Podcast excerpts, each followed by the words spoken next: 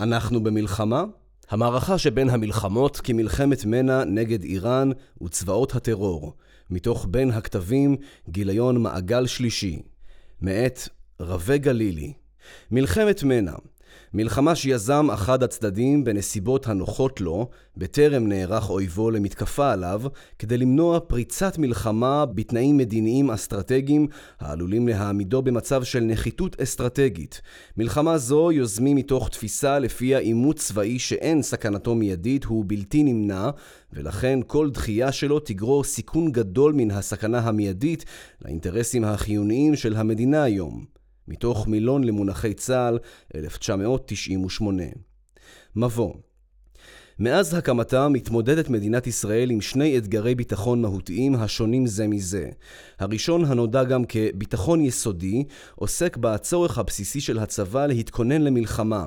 השני, בו יעסוק מאמר זה, הוא הפרקטיקה והצורך בביטחון שוטף, בט"ש, רציף, כנגד איומים ביטחוניים שאינם מהווים סכנה קיומית למדינה. בעשרות השנים האחרונות אנו נוהגים במדיניות ביטחונית העוסקת בניהול הסכסוך עם אויבינו, בפועל אנו נוקטים בסבבי לחימה השוחקים את הרתעתנו הצבאית. כל זאת במקביל להמשך התעצמות צבאות הטרור באופן משמעותי, בדגש לאמל"ח מתקדם ומדויק. השחיקה בהרתעתנו לצד המשך התעצמות היריבים הובילו את מדינת ישראל לנהל מלחמת מנע, הגם שבתחילה לא רצתה בכך באופן מודע. מלחמה זו קיבלה את הביטוי האופרטיבי המערכה שבין המלחמות, המב"ם. מטרת המאמר היא להניח תשתית תאורטית למלחמת מנע בהקשר המב"ם ולאורה להציג את מורכבות התפיסה, מאפייניה, ייחודה ויתרונותיה. הטענה העיקרית שתפיסת המב"ם היא בבחינת השלם הגדול מסך חלקיו. קרי, מעבר להישגיה הטקטיים, מתכתבת התפיסה עם אויבינו ברמה האסטרטגית וברמה הלאומית. בהמשך נדון בפוטנציאל הגלום בתפיסת המב"ם ומדוע עלינו להימנע מלשקוט על השמרים ובצורך להמשיך ולפתחה ככל הניתן, היות והיא מהווה כיום את עיקר תפיסת הביטחון השוטף של ישראל, למעט ענייני הפח"א בגבולות. המב"ם לא הייתה קיימת אילולא חלו שינויים דרמטיים בסביבה החיצונית לנו, מה שאנו מכנים האביב הערבי, ובפרט מלחמת האזרחים בסוריה, שהובילה את אויבינו בזירה הצפונית לאובדן אכיפת הריבונות, ובכך נסללה הדרך למשמרות המהפכה האיראנים להיכנס למרחב ולפעול באין מפריע. אולם עוד בטרם החלה פריחת האביב הערבי, היה שרוי צה"ל במבוכה אופרטיבית נוכח היציאה מרצועת הביטחון בלבנון והתמקמות כוחות צה"ל על קו הגבול הגבול הבינלאומי, בכך התקשה צה"ל לפעול כדי למנוע מארגון חיזבאללה להתחזק ולהתעצם תחילה בלבנון, ובהמשך אף בכלל הזירה הצפונית. בהקשר זה היוותה מלחמת לבנון השנייה נקודת שבר בהבנה הישראלית כי היעדר הנוכחות הצה"לית אפשר לארגון להכפיל את כוחו הצבאי ולהפוך מארגון טרור לצבא טרור, כפי שהמשיג זאת הרמטכ"ל כוכבי. לא זו אף זו, היציאה מרצועת הביטחון אמנם הבליטה את הקושי לפעול ללא החזקה פיזית בשטח הגיאוגרפי, אך לבעיה הגיאוגרפית התווספה ביתר שאת המוטיבציה האיראנית, שזיהתה היטב את הפער שנוצר, והשכילה לפתח את תפיסת המלחמה באמצעות כוחות שלוחים, פרוקסי, כנגד מדינת ישראל. אם כך, הבעיה שהחלה בזעיר אנפין בדרום לבנון התפשטה והפכה כעת להיות בעיה החוצה מדינות ומשתרעת לאורך אלפי קילומטרים ופועלת סביבנו מכל החזיתות. בעוד שבמרבית שנות קיומה של ישראל האיום הביטחוני היה בעיקרו אויב בעין, בעגה הצבאית, הפך כעת האויב לנסתר ורחוק מהעין, הפועל בחסות מדינות אחרות. הבעיה המבצעית עבור צה"ל ומערכת הביטחון הפכה מורכבת ומאתגרת הרבה יותר. המענה שהתגבר מתגבש במעלה הדרך הוא תפיסת המערכה שבין המלחמות. במרוצת השנים התעצבו מאפייניה באופן שונה ומותאם לכל זירה וחזית. התפיסה מגלמת את מלחמת המנע של מדינת ישראל. מלחמת מנע, בסיס תאורטי ומסגרת לדיון. במקרים רבים כשאנו נדרשים לפתח דיון תאורטי על הגות צבאית, אנו נזקקים לעזרת איש הצבא הפרוסי והתאורטיקן קלאוזוביץ'.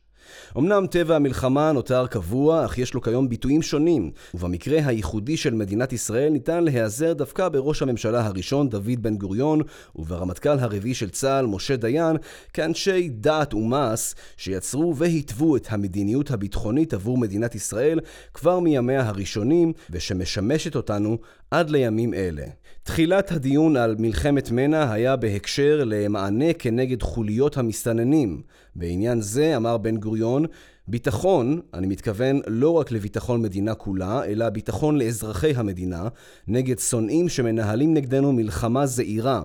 אם האו"ם וארצות הברית והסטייט דיפרטמנט אין להם אמצעים ואין להם דרך אחרת להפסיק את הרציחות מעבר לגבול, ואני חושש שאין להם, אז צריך שיהיה ברור לעולם דמנו לא יהיה הפקר ואין דרך אחרת אלא תגמול חריף ותקיף. מדבריו ניתן ללמוד על המהלך המחשבתי של הקברניט ועל חשיבות מיצוי המהלכים המדיניים שרק לאחריהם הוא רואה לנכון לנקוט באמצעים צבאיים. קלאוזוביץ' כבר הזכרנו. מאוחר יותר התפתח הדיון במלחמת המנע ביחס לעימות המתהווה עם מצרים בכל הקשור למעבר בתעלת סואץ ומיצרי טיראן, כאשר הדיון המהותי הבחין בכך שיש קו עדין מאוד המפריד בין מלחמת מנע ובין מלחמה כוללת. ההנחה הסמויה שמלחמת מנע יכולה להוביל למלחמה כוללת, אך לא להפך. כלומר, בראש הקברניטים עומדת השאלה על מחיריה האפשריים של מלחמת המנע, באיזה אופן יש לנהלה, אילו פעילויות ישיגו הישג משמעותי משמעותי, אך לא יובילו למלחמה כוללת, או לחילופין, לסנקציות מדינתיות וכלכליות כנגד מדינת ישראל. מלחמת ששת הימים החלה כמעין מלחמת מנע, אך בפועל הייתה זו מכה מקדימה כחלק ממלחמה כוללת שבמסגרתה התאפשרה העברת הלחימה לשטח האויב. במהלך השנים ניתן לראות בחלק ממבצעי צה"ל כמו מבצע ליטני ב-1978 ונוספים כמלחמת מנע וכך גם את מלחמת שלום הגליל. אולם קצרה היריעה מלזכור ולדון בכל דוגמה ומאפייניה הייחודיים, ולכן נעבור לשנים האחרונות בהן צה"ל ומערכת הביטחון נדרשים להתמודד עם מאפייני אויב שונים מאלה שמולם התמודד ולחם צה"ל במלחמות ישראל. המאפיין הבולט בלחימה זו נובע מכך שאלו אינם צבאות סדירים של מדינות ריבוניות, ובנוסף, החיכוך המבצעי איננו עוד רק בקו המגע, גבולות מדינת ישראל. בתוך כך חלו התפתחויות טכנולוגיות משמעותיות בכל הקשור ליכולות הנשק התלול מסלול על גווניו וסוגיו השונים, וביכולות הכטב"מים והרחפנים, כל אלה מאפשרים כיום לאויבינו לפעול הרחק מקו הגבול ואף ממדינות במעגל השני של מדינת ישראל. נוכח ההתפתחויות הטכנולוגיות שמרביתן מובלות על ידי איראן, התפתחה המערכה שבין המלחמות, ובמסגרתה הוגדרו בצה"ל ובמערכת הביטחון תכליות אסטרטגיות התואמות למאפייני הלחימה באויב. הם יפורטו בהמשך. בחינת תכליות המערכה ביחס להגדרת מלחמת מנע מאפשרת לנו להבין את המסגרת הרעיונית, התאורטית, בה אנו פועלים ולאורה אנו נדרשים לבחון את עמידת צה"ל בתכליות המערכה שבין המלחמות. חלק ראשון, תפיסת המב"ם, מאפייניה וייחודם. חלף יותר מעשור מאז החלה להתגבש תפיסת המערכות שבין המלחמות, ונראה שזהו זמן ראוי לדיון בתובנות וביתרונות המרכזיים המייחדים את האופן בו פועלת מערכת הביטחון במסגרתה. על איחוד התפיסה ויישומה ניתן ללמוד כבר מהאופן בו התארגנה המערכה. מנגנוני הפיקוד והשליטה המניעים אותה מבוצעים על פי רוב על ידי המפקדים במטה הכללי, אגפי המבצעים, התכנון, חיל האוויר והמודיעין, וזאת בשונה מהפעלת הכוח המוכרת בצה"ל. צה"ל, הנעשית באמצעות הפיקודים המרחביים. כך ניתן ללמוד מדברי הרמטכ"ל, רב-אלוף במילואים גדי איזנקוט, לפיהם המב"ם מאפשרת לצה"ל להילחם בארבע חזיתות במקביל. ציטוט של איזנקוט מ-2020 תוך ניהוג מדויק המבוצע ברמות הבכירות ביותר בצה"ל ובמערכת הביטחון. אחת, מערכה מול בניין הכוח של היריב. מדובר צה"ל נמסר כי מטוסי קרב של צה"ל תקפו הלילה בשטח סוריה עשרות מטרות צבאיות השייכות לכוח קודס האיראני ולצבא הסורי. המטרות כללו טילי קרקע אוויר, מפקדות, מחסני אמל"ח ובסיסים צבאיים. עוד מסר כי התקיפה בוצעה בתגובה לשיגור הרקטות על ידי כוח איראני משטח סוריה לשטח ישראל, וכוונה לפגוע בשטח ישראל. ציטוט מתוך ישראל היום, 2019. צה"ל ביצע בשנים האחרונות מאות פעולות כנגד בניין הכוח ותשתיות האויב, מחסני אמל"ח, אמל"ח מתקדם מסוגים שונים ופרויקט דיוק הטילים. נקיטת היוזמה מול מערכי אויב בהתהוות אינה דבר של מה בכך, דפוס הפעולה שתואר התקיים בצה"ל ובמערכת הביטחון מקדמת דנה. אך ארגונו והפעלתו באופן אקטיבי הינה חידוש משמעותי, בכך הבשורה ובכך גם ההצלחה. פעולות צבאיות כנגד בניין הכוח של האויב מהוות רכיב יסודי ומרכזי במלחמת המנע שישראל מבצעת בהגזרות השונות. בחלק לא מבוטל מן התקיפות, אמצעי הלחימה והתשתיות עדיין אינם מבצעיים, אלא שברור לנו כי תקיפתם משבשת, מעכבת ולעיתים אף מונעת מהאויב להתעצם ולהשיג יכולות אש מתקדמות ומדויקות, שעלולות להוות מקדם משמעותי ואף שובר שוויון בלחימה הבאה. אסטרטגיית צה"ל הגדירה היטב את מטרות המלחמה, ואלה הן 1. לצמצם איומים קיימים ומתהווים 2. להרחיק את המלחמה וליצור תנאים טובים יותר לניצחון בה 3. לשמר את ההרתעה ולחזק אותה 4. להגדיל את הנכסיות הישראלית של מדינת ישראל בכלל ושל צה"ל בעיני שותפינו 5. לשמר את חופש הפעולה של צה"ל ולצמצם את זה של האויב. מתוך אסטרטגיית צה"ל 2018. ראוי לשים לב בדבר החידוש בהפעלת הכוח שמערכה זו מביאה ביחס לפעולות צה"ל בשגרה. ענישה, תגמול, סיכול איום מיידי וכולי. למעשה המערכה מוכוונת לפעול מול בניין הכוח של האויב כתפיסת פעולה מניעתית שאינה ממתינה כצופה מהצד, כיצד אויבינו מתעצמים לקראת האיום או המלחמה הבאה מולנו. 2. עליונות אסטרטגית, הקרנת עוצמה והרתעה מצטברת. מושגים אלה ניתנים להשגה באמצעות פעולות מתמשכות כנגד היריב, בפעולה ישירה או כנגד נותן החסות שלו. ניתן למצוא לכך סממן ביחס לאופן בו התנהלו מבצעי צה"ל בעשורים האחרונים. תכלית ההרתעה המצטברת היא למעשה שכנוע היריב כי לאורך זמן הוא אינו יכול להרשות לעצמו להתמיד במאבקו, גם אם סף הסבל שלו גבוה, וזאת כיוון שמדינת ישראל נכונה להסלים ולהתמיד במאבק גם מעבר לסף הסבל שלה. למעשה ניתן לראות במב"ם חלק מביצור עליונותה האסטרטגית של מדינת ישראל ביחס לניהול, או אפילו נרמול היחסים עם מדינות האזור באמצעות פעולות גלויות וחסויות המהוות את תמצית הביטחון השוטף. ביטויים לכך ניתן למצוא בהשפעות ישירות לצד השפעות עקיפות הנובעות מפעולות המבוצעות במב"ם. חלקן פוגעות באופן ישיר, מדוד ומדויק באויב, לדוגמה באמצעות השמדת אמל"ח או פגיעה בבכירים או בתשתיות, בעוד שלכל פעולה ישירה מתהווה ההשפעה העקיפה הנובעת מהלחץ המצטבר על האויב, כשזה נחשף שוב ושוב בחולשותיו, בחדירות הארגונית, כישלון מתמשך ואי ביצוע המשימה, ובנוסף מהאופן בו מתבוננים כלל השחקנים האזוריים והמעצמתיים בנחישות צה"ל ומדינת ישראל לפעול מול איומים. השילוב בין הנחישות בהפעלת הכוח לצד יכולות מבצעיות ומודיעיניות מוביל להרתעה מצטברת ולעליונות אסטרטגית. מאפיין ייחודי נוסף שיש לקושרו לפעילות במב"ם הוא הקרנת כוח צבאי. פרופסור רוזן דן בהקרנת כוח הנובעת מהאסימטריה שנוצרה לארצות הברית בשל ניצול טכנולוגיות המידע ומימושן בפעולות צבאיות. רוזן מציע נוסחה לאומדן הקרנת הכוח. ציטוט: הקרנת כוח היא היכולת לבצע פעולות צבאיות במרחק רב מבסיס האם של הכוח, תוך פרק זמן קצר במיוחד. סגור ציטוט. שני הפרמטרים נמדדים ביחס לביצוע פעולות צבאיות סטנדרטיות על פי אמת המידה של סדר הגודל, פי עשרה. פעולות צבאיות שמתקיימות בעשירית מהזמן הסטנדרטי ובמרחק גדול פי עשרה מהרגיל, יסווגו כהקרנת כוח. כך למשל, פעולת צה"ל בגבול רמת הגולן עם סוריה נתפסת כפעולה סטנדרטית, בעוד שפעולה במרחב בינלאומי כמו שדה התעופה דמשק, הממוקם כ-60 קילומטרים בקו אווירי מגבול ישראל, או לחילופין פעולה במרחב אל-בוקאמל, הנמצא כ-400 קילומטרים בקו אווירי מגבול ישראל, נתפסות הן כנחישות מדינית והן כהוכחת יכולת מבצעית ומודיעינית של צה"ל לפעול בעומק שטח האויב. בהקשר זה ראוי להביא מדברי ההיסטוריון והאסטרטג א' לוטוואק ציטוט: עוצמה צבאית מסוגלת לשכנע או להניע רק אם הזולת מעריך כי היא עשויה להיות מופעלת. סוף ציטוט. מונח חשוב נוסף בענייננו שהציע לוטוואק הוא שכנוע חמוש, שבהתאמה הנכונה ממחיש טוב יותר את הפעילות במב"ם, ושמושג ההרתעה אינו משרת נאמנה מצב בו סכסוכים נמשכים זמן רב. ציטוט תגיע רחוק יותר עם אקדח ומילה טובה, מאשר רק עם מילה טובה. אל קפונה. לפי לוטוואק, ההרתעה היא מילה המוטה משיקולים פוליטיים ותרבותיים, ועל כן אינה מטיבה עם תיאור האסטרטגיה. לעומת זאת, השימוש במונח שכנוע מספק לשיח האסטרטגי צדדים של שיח חיובי, לשכנע, לצד שיח מרתיע, להניע. מתוך כך ישנה הלימה בין פעולות המב"ם בשגרה, היות ואנו מעריכים כי פעולות אלו יגרמו לאויב לחוש מאוים או מאולץ, ועל כן ישתכנע וישנה את דרכי פעולתו. כך גם בהקשר האזורי הרחב עשויות המדינות הערביות סביבנו לראות בפעולות הללו עוצמה צבאית ישראלית, דבר אשר ישכנע אותן לכונן קשרים מדיניים, ובעת הצורך יחסים ברובד הצבאי.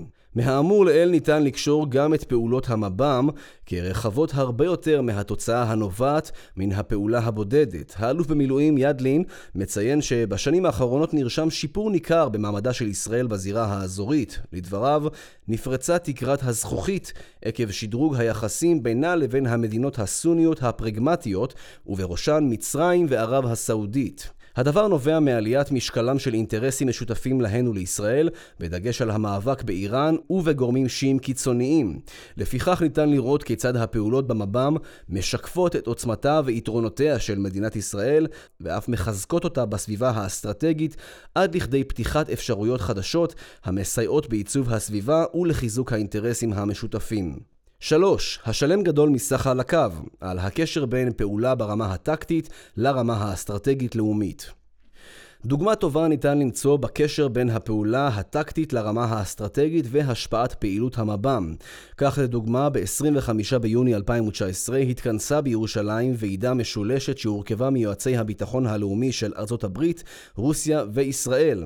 עצם הכינוס מהווה ציון דרך היסטורי, אך לא פחות מכך היו הדברים שנאמרו, אלה חיזקו את האסטרטגיה הישראלית באזור.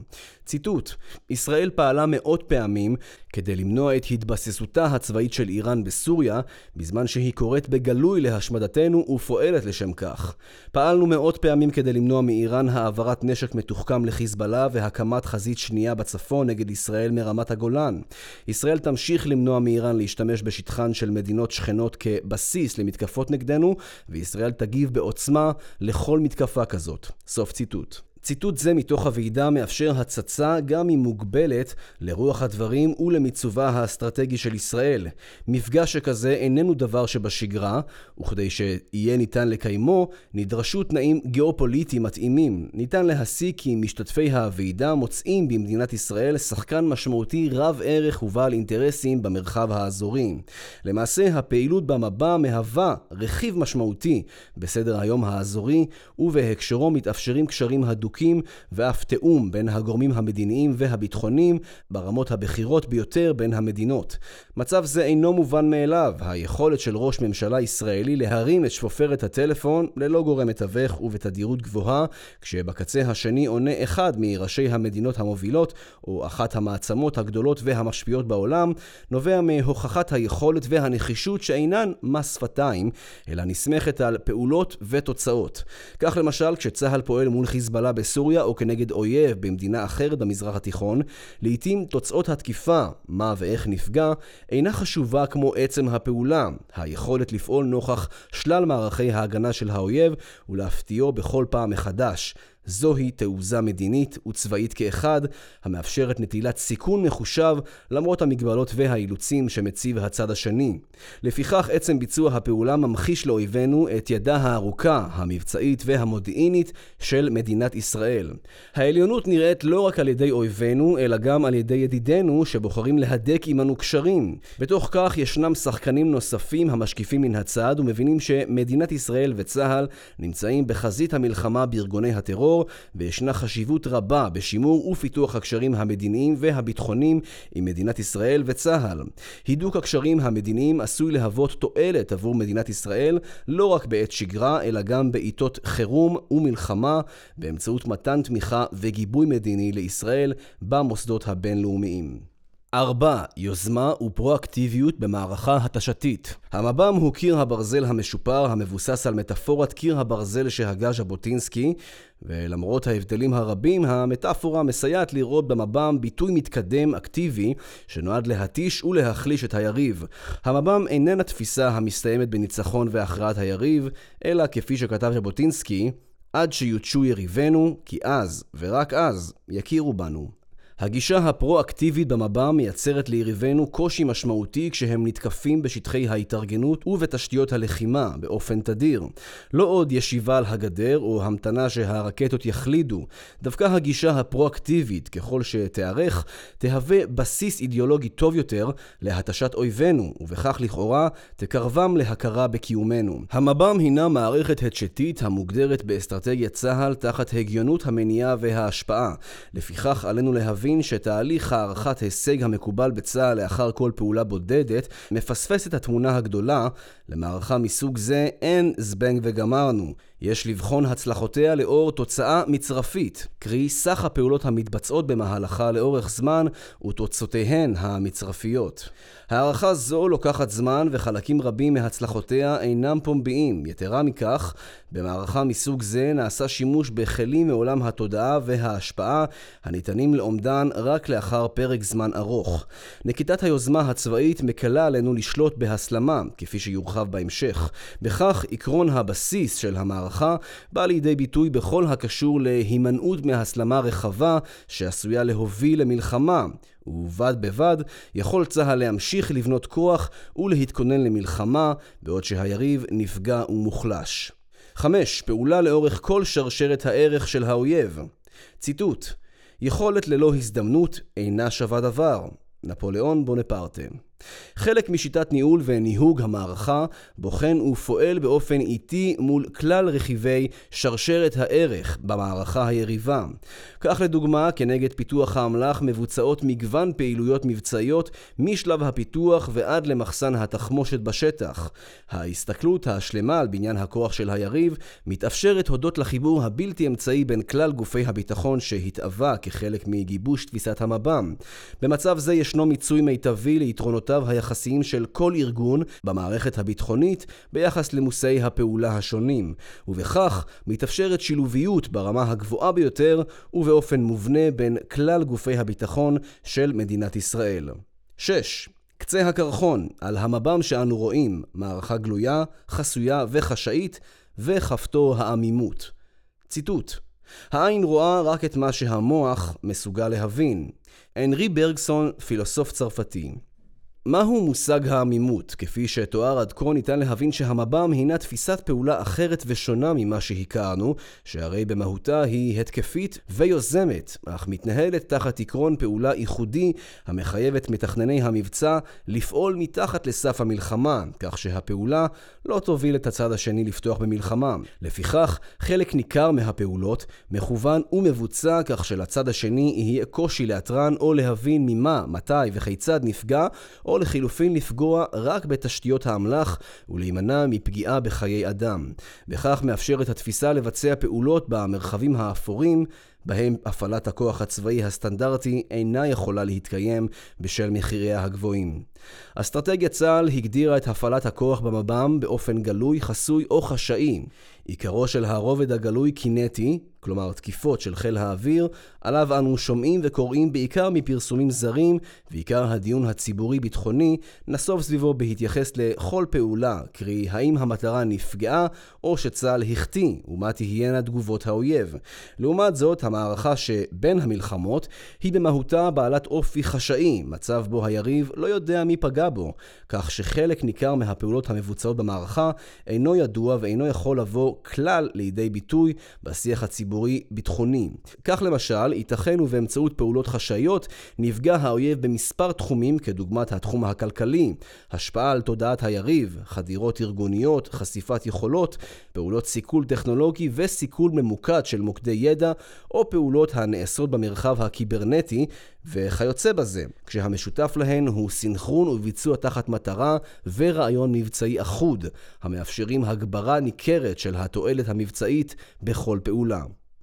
כפתור העמימות ההכרח לשלוט ככל הניתן בהסלמה הוסיף לארגז הכלים הטקטי-אסטרטגי את כפתור העמימות המתקיים בכל מבצע במב"ם ומופעל כתלות בהקשר הייחודי של הפעולה. בבסיס עומדות השאלות הבאות: האם מפרסמים את הפעולה או נמנעים מפרסום ולקיחת אחריות? לשני המקרים יתרונות וחסרונות כפי שנראה בהמשך. עוצמת הכפתור משקללת בין היתר את עיתוי הפעולה והתדירות, המרחב ומה נתקף, תשתיות או אנשים וכיוצא בזה. העמימות מאפשרת לשני הצדדים להכיל את האירוע ולהימנע מתגובה או לכל הפחות להגיב באופן מופחת שאינו מחשק את הצדדים ומונע הסלמה בלתי מתוכננת, למשל גינוי פומבי בתקשורת או במוסדות בינלאומיים, איום או תגובה קינטית קלה שלא תוביל לסבב אלימות. הפעולות הגלויות הן אותו קצה קרחון העלולות להוביל להסלמה, לכן מדיניות המב"ם היא להימנע ממתן פומביות ונשיאה באחריות לפעולה ולתוצאותיה. עם זאת, לעיתים דווקא מתן פומביות לפעולה חשוב ובעל הישגים טובים יותר מהפעולה עצמה. זהו למעשה השימוש בכפתור העמימות ככלי נוסף בכלים המבצעיים הקיימים במערכה.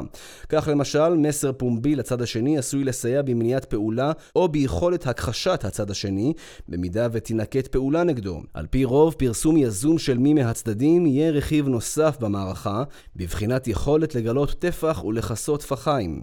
דוגמה לכך ניתן למצוא בדברי דובר צה"ל שפרסם מאמר בכמה אתרי אינטרנט ערביים ובו קבע כי לבנון הפכה למפעל הטילים של איראן, סוף ציטוט, ובכך למעשה הזהיר את הלבנונים כי איראן משחקת בגורלם, שמטרתם העיקרית היא מניעת הקמת מפעלים איראנים לייצור ולהרכבה של טילים מדויקים בלבנון.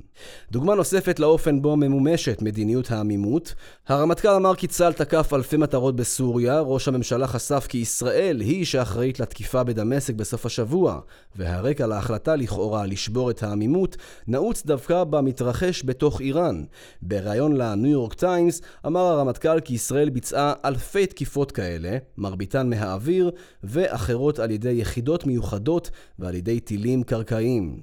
כך גם פרסום זה ודומיו, ציטוט, יותר מ-200 מטרות בשנה וחצי. צה"ל חושף את היקף התקיפות בסוריה. צה"ל תקף מאז 2017 202 מטרות בסוריה. כך חשפו היום גורמים בצבא, והוסיפו כי התקיפות שנועדו למנוע התבססות איראנית גרמו לכך שהאיראנים פינו בסיסים בסוריה ועצרו הברחות נשק. פרסומים אלה מאפשרים לנו לראות כיצד כפתור העמימות משמש ככלי מבצעי לכל דבר ועניין המכוון את עוצמת הפעולה ובכך מאפשר לדרג המדיני והצבאי ייעול בציר קבלת ההחלטות בסוגיות זמן ומרחב בכל הקשור להחלטה על פעולה יזומה או דווקא להמתין ולהגיב בעיתוי ובתנאים משופרים יותר אופרטיבית ואסטרטגית. מהם יתרונותיה הייחודיים של המערכה שבין המלחמות? אחת, ארבע חזיתות במקביל. תפיסת המבע מאפשרת שליטה בהפעלת כוח צבאי בכל המרחב, באופן מדויק, תלוי הקשר ובעוצמה משתנה. במשך מספר שנים היה קיים ואקום תפיסתי כתוצאה מיציאת כוחות צה"ל מרצועת הביטחון. לבסוף, התהוותה תפיסת המערכה שבין המלחמות. המערכה לא נולדה בן לילה, למעשה ניתן לראות בהתהוותה תוצאה מהתלכדות של שני תנאים. הראשון הוא הכורח להמשיך ולפעול מול אויבינו מעבר לגדר בשטחם. השני הוא השתנות משמעותית בסביבה האסטרטגית, כפי שתוארה בתחילת המאמר. בפועל, באמצעות מימוש המב"ם, הפסקנו להגן מקו השער, וכעת אנו משחקים על כל המגרש. בבסיס התפיסה עומדת הבנה סמויה שפגיעה באויב הרחק משטחנו מאפשרת הקרנת כוח וגם הגנה משופרת, טובה יותר, על אזרחי מדינת ישראל. כיום מהווה תפיסת המערכה שבין המלחמות מסגרת תפיסתית לפעולות צה"ל בשגרה. 2. צמצום החיכוך המבצעי. אופן הפעולה שננקט במב"ם מצליח לעקוף את שדה המוקשים, תרתי משמע, בהתמודדות עם אויב המגן בשטחו, זאת באמצעות נקיטת שיטות פעולה מנגד, אוויריות, קרקעיות, באמצעות כוחות מיוחדים, או בסבר, העוקפות את החיכוך המבצעי ומערכי הגנת האויב. רוב הפעולות מבוצעות באופן כירורגי, תוך ניצול מיטבי של איכות המודיעין ויכולות התקפיות מדויקות. בכך מצטמצמים משמעותית מחירי החיכוך המבצעי בין הכוחות הלוחמים. כך גם יכול הצד השני להכיל את תוצאות הפעולה, בעיקר בהיעדר פגיעה באנשים, ובכך מונעים צעדי הסלמה ותגובה נרחבים. 3. שיבוש, צמצום ועיכוב התעצמות האויב. בשונה מכוחות צה"ל שפעלו ברצועת הביטחון בלבנון, אלה היו מוגבלים לפעול במרחב גיאוגרפי מסוים, בתפיסת המב"ם פועלים מול בניין הכוח של האויב וכל שרשרת הערך שלו. כלומר, לא פועלים רק להשמדה או נטרול המחסן אליו האמל"ח הגיע, אלא בוחנים מאיפה הגיע האמל"ח, מהן דרכי התנועה והמשלוח, ובאיזו מדינה ומפעל הוא יוצר. כך, כשרואים את התמונה המלאה, נוצרות הזדמנויות מבצעיות רבות יותר לפעולות סיכול, שיבוש, השמדת אמל"ח ותשתיות באמצעות מגוון שיטות פעולה. 4. צמצום מחירי הביטחון. הפעולות הכירורגיות, שמרביתן נעשות מנגד, מצליחות להימנע מתשלום מחירי הביטחון הגבוהים, כמו שהיו כשצה"ל פעל ברצועת הביטחון בלבנון, בדגש לצורך בהחזקת מערך לוגיסטי נרחב, שיירות ממוגנות, החזקת מוצבים, תספוק כוחות ועוד. ראוי להדגיש כי העלויות והמשאבים עבור מערכי איסוף המודיעין והחימוש המתקדם אינם מבוטלים, והם מהווים כמעט תנאי לביצוע המשימות במב"ם. למרות זאת, אלה עדיין נמוכים משמעותית מעלויות התפעול והחזקת כוחות בשטח, לא כל שכן, הם מאפשרים מזעור הסיכון של חיי אדם הנמצאים בשטח כמעטפת שאינה לצורך ביצוע המשימה העיקרית. 5. למידה מבצעית מתמשכת ומסונכרנת בין הזרועות והגופים הביטחוניים. שיטת הפעולה במב"ם יצרה התארגנויות חדשות בשולחנות התכנון והפיקוד. השולחנות העגולים מייצרים תובנות ויכולות מבצעיות חדשות. כפועל יוצא מכך, מתפתח ידע רב שאינו בר מדידה כספית גרדה, אך המשמעויות שלו חיוניות עבור מערכת הביטחון. במקביל לכך נוצרים ומתהדקים חיבורים בין גופי המטה הכללי, אמ"ן, חיל האוויר, אגף המבצעים ואג"ת, לצורך חיבור ושיח משמעותי עם גופי הביטחון מחוץ לצה"ל. למידה משותפת זו מסייעת לשפר הן את השיח האופרטיבי והן את סנכרון היעדים והמטרות המערכתיות. כל זה נובע מהאמון שנוצר בתוך המערכת וכתוצאה מחיכוך מבצעי תדיר עם מערכי האויב. בדומה ללמידה מהחיכוך המבצעי כשצה"ל פעל ברצועת הביטחון, אולם אז הלמידה והסנכרון התקיימו רק ברמת הפיקוד המרחבי וביחידות הקרקעיות שפעלו בשטח. חלק שני, מחירי המערכה, מחירי מלחמת המנע. עמדנו באריכות על מאפייני המב"ם בדגש ליתרונותיה והישגיה. אולם כדי שנוכל לנהל דיון אמיתי ומעמיק על התפיסה, עלינו לבחון זאת לאור העלויות והמחירים שצה"ל ומערכת הביטחון משלמים, קרי, האם בעוד מספר שנים, או במלחמה הבאה, נשלם את מחירי חוסר המוכנות של הצבא כתוצאה משגרת המב"ם. אחת, כשירות מבצעית ובניין כוח לשגרת מב"ם, נגד בניין כוח ומוכנות למלחמה. עד כמה על צה"ל להשקיע במערכי לחימה לשגרה וכשירות מבצעית, תפיסות, אמל"ח, אימונים, תשתיות, כוח אדם, או בשיפור המוכנות והכשירות למלחמה. השאלה מלווה את מקבלי ההחלטות בצה"ל מראשית הפעולות במב"ם, וככל הנראה תמשיך ותידון גם בעתיד. התשובה עליה כמובן מורכבת, וקשורה בקשר הדוק באשר אל מי הופנתה, זרוע היבשה, חיל האוויר, אמ"ן, או הפיקוד המרחבי. מחד, פעולות כנגד תשתיות בניין הכוח של האויב, כשהן עוד בשלבי הקמתן, מעכבות, משבשות ועשויות אף למנוע את תוכניותיו. מנגד, לפעולות הללו יש מחיר גבוה של משאבים רבים, בדגש על המשאב המודיעיני, והן עלולות אף להסלים ולהוביל למלחמה. יתרה מכך, השקעה בבניין הכוח לצרכים מבצעיים של כאן ועכשיו פוגעת בהכרח במוכנות בניין הכוח לחירום. ניתן להניח ששיפור המוכנות והכשירות למלחמה יאפשרו לצה"ל לפגוש את האויב כשכוחותינו ערוכים ומוכנים טוב יותר. כאמור, בשני המצבים אף אחד לא יודע מתי ואם בכלל תתרחש מלחמה, כך שמצד אחד אין כל ספק שביצוע פעולות יזומות נגד האויב עלולות לקרבו לנקוט בצעדים מלחמתיים, ומנגד אויב שיתעצם ללא כל מפריע עשוי לקבל ביטחון ביכולותיו וליזום את המלחמה, וזהו מצב שצה"ל מעדיף להימנע ממנו. הדיון בעניין שאלת מוכנות צה"ל למלחמה מתנהל ברמת המטה הכללי כל העת, כאשר אחת מסוגיות הליבה עוסקות במשאב המודיעיני ובתעדוף משימותיו. כך לדוגמה, האם כלי האיסוף השונים יוכוונו לטובת משימות השגרה או למול מערכי האויב במלחמה? גם שאלה זו אין לה תשובה אחת והיא תלויה בהקשר הייחודי מול האויב. בנוסף, ישנה הנחה גלויה סמויה שצה"ל נמדד אך ורק ביכולתו לנצח במלחמה. זו מטרתו וזה ייעודו. מכאן נגזרת השאלה האם המב"ם מסיתה, מזיקה או מפריעה לצה"ל להשיגה, או שמא החיכוך המבצעי עם מערכי האויב בשגרה, דווקא הם אלו השומרים ומשפרים את מוכנות צה"ל למלחמה. כמו כן, מוכנות למלחמה איננה סוגיה המורכבת ממשאבים גרדה, אלא גם בהלך הרוח המתהווה. כך למשל, אגף המודיעין וחיל האוויר הנמצאים בליבת העשייה במב"ם, זוכים לקשב פיקודי ומשאבים רבי ערך ביחס למערכים האחרים. כמו כן, תהליך לימוד הלקחים והטמעתם כתוצאה מפעילות השגרה, מעלה חשש שמא ייווצר לימוד מוטעה של התנהגות האויב. במילים אחרות, האם הניסיון הנלמד הוא הניסיון הנכון עבור צה"ל ויכולתו לנצח במלחמה הבאה? כך למשל, נדמיין מבצע במב"ם בו נתקפים מערכי האויב בעומק השטח באמצעות חדירות מטוסי חיל האוויר את מערכות ההגנה האווירית של האויב. הם מבצעים זאת בהצלחה ואף מצליחים לבצע זאת פעם אחר פעם. על פי רוב, הפעולות במב"ם מתקיימות רק בהינתן תכנון מבצעי ונוהל קרב סדור המגלם בתוכו מודיעין מושלם, אך מצב דברים זה אינו יכול להיות במלחמה. קל באימונים וקשה בקרב?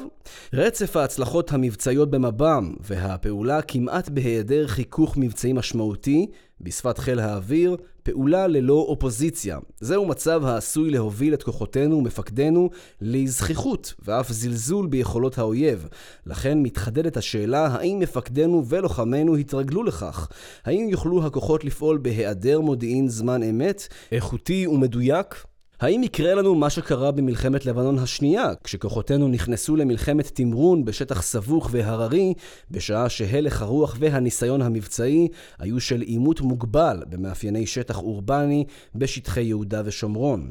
לא זו אף זו, האם השימוש הרב שנעשה במב"ם באמצעות חימוש מונחה מדויק יוצר עבורנו אשליית הצלחה בלחימה, והאם הצלחה כזו אפשרית בעת מלחמה? בנוסף, אזרחי ישראל עלולים להתרגל למלחמה בלי מחיר, זאת כתוצאה מהיעדר תגובה משמעותית של האויב.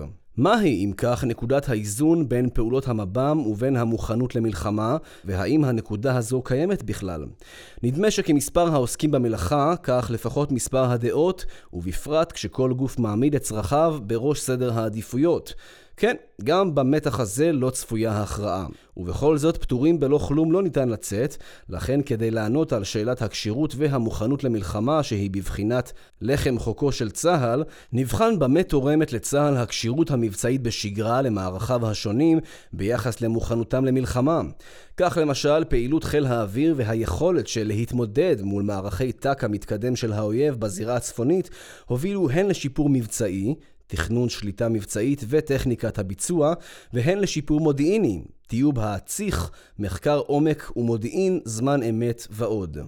החיכוך המבצעי בשגרה מפתח שיטות וטכניקות לחימה רלוונטיות לצד אמון במערכת וביכולתה להתמודד עם אתגרים חדשים ידע מהסוג הזה לא יסולא בפז, וכשהידע מתורגם לשיטת פעולה מבצעית ונוצרים חיבורים ומפגשים בלתי אמצעיים בין האנשים, הזרועות והארגונים השונים, הם מהווים מכפיל כוח, הן מבצעי והן ארגוני, שספק רב אם היה ניתן לפתח אותו ולהטמיעו רק באמצעות תרגילי הכשירות למלחמה. כשירות צבא למלחמה הינה סוגיה סבוכה ומורכבת, אך עם זאת ניתן לראות בפרמטר החיכוך המבצעי, קרי מתי הלוחמים והמסגרות הלוחמות היו תחת אש, כאחד הפרמטרים החשובים בהערכת הכשירות. כך למשל מרבית הטייסות בחיל האוויר לא התחככו עם התמודדות ירי טילי טק"א לעברם מחוץ למטווחי החיל בדרום הארץ. ניתן לראות כיצד הפעילות במב"ם שיפרה את כשירות המערכים להתמודדות עם האיומים הללו.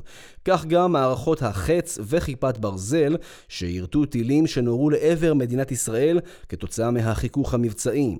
לוחם שהתמודד עם עקת הקרב הוא לוחם טוב יותר, לא כל שכן מערכי הפיקוד והשליטה הנדרשים לתכנן ולשאת בתוצאות הפעילות.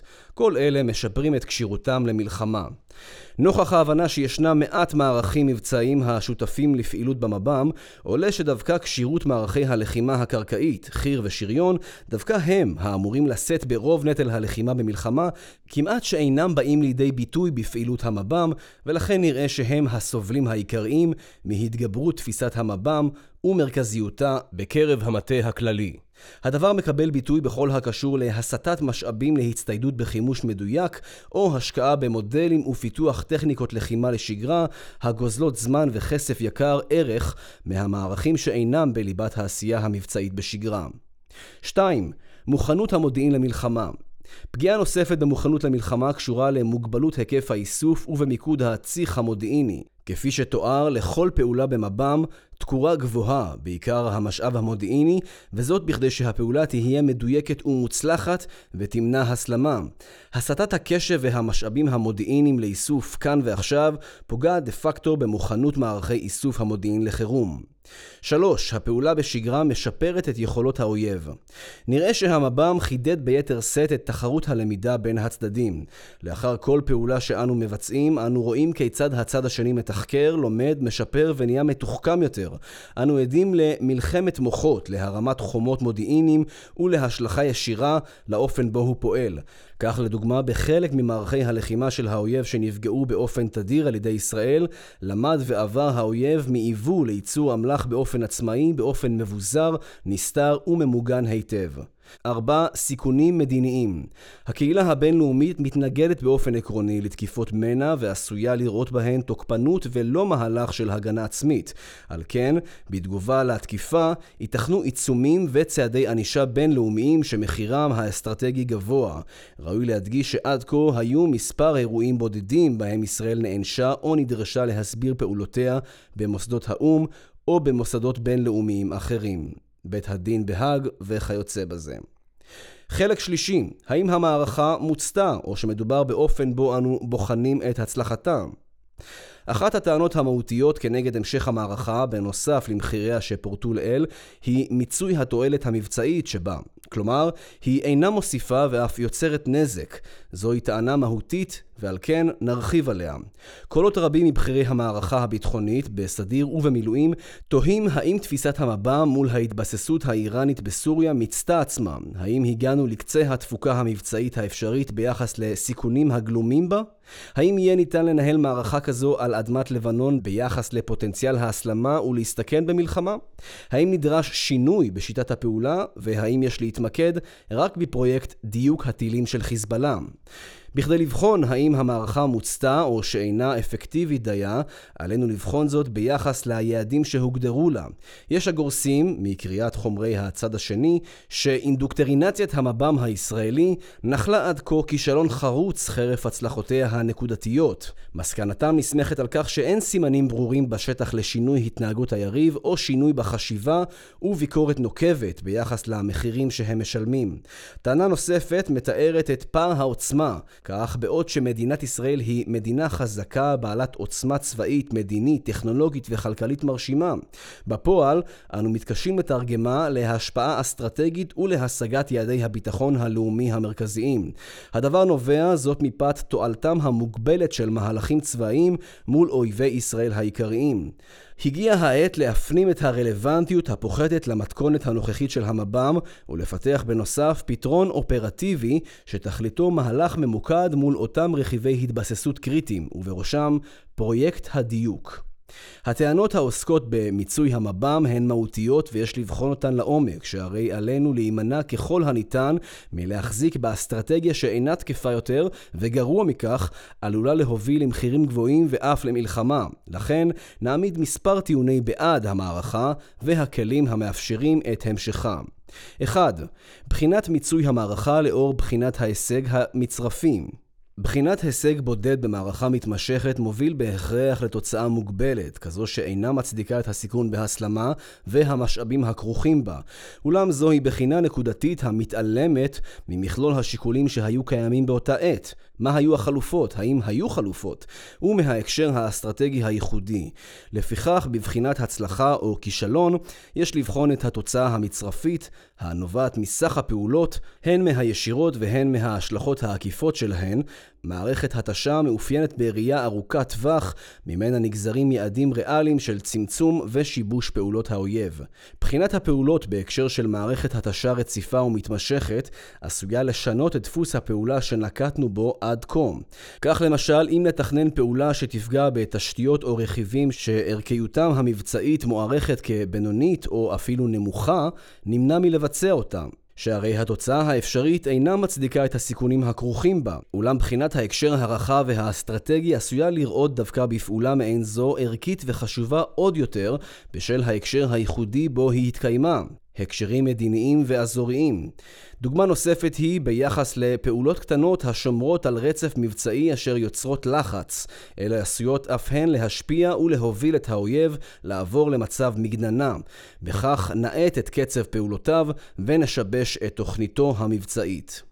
כפי שכבר צוין, לכל פעולה במב"ם ישנה השפעה עקיפה המקבלת ביטויים שונים בחיזוק הקשר המדיני-אסטרטגי עם בעלות בריתנו, לצד פיתוח שותפויות עם מדינות ערב המתונות באזורנו, בעלות אינטרסים דומים לשלנו. את כל אלו יש לראות כחלק מהתוצאה המצרפית של המערכה. 2. פעולה יזומה ועמימות. קביעת עיתוי הפעולה ושמירה על העמימות מאפשרים לקברניטי המדינה גמישות רבה בקבלת ההחלטות בניהול המערכה. מחד, יכולת לפעול בצורה פרו-אקטיבית למימוש האינטרסים המדיניים אסטרטגיים, ומאידך לשקלל את עלויות המב"ם, כגון חשיפת מקורות מודיעין, חשיפת יכולות מבצעיות, הקצאת משאבים בשגרה על חשבון מוכנות למלחמה, ואף השיקול בנטילת סיכון בהסלמה למלחמה. 3. פרדוקס מלחמת המנע קיים קושי לדעת האם הועילו פעולות המב"ם כל עוד האויב לא הוכרע בגינם. לכן קיים קושי אינהרנטי להצדיק ולתעדף את המשאבים במב"ם ביחס למוכנות למלחמה. הגם שבמקרה זה נדע אם היינו מוכנים אליה רק כשתפרוץ.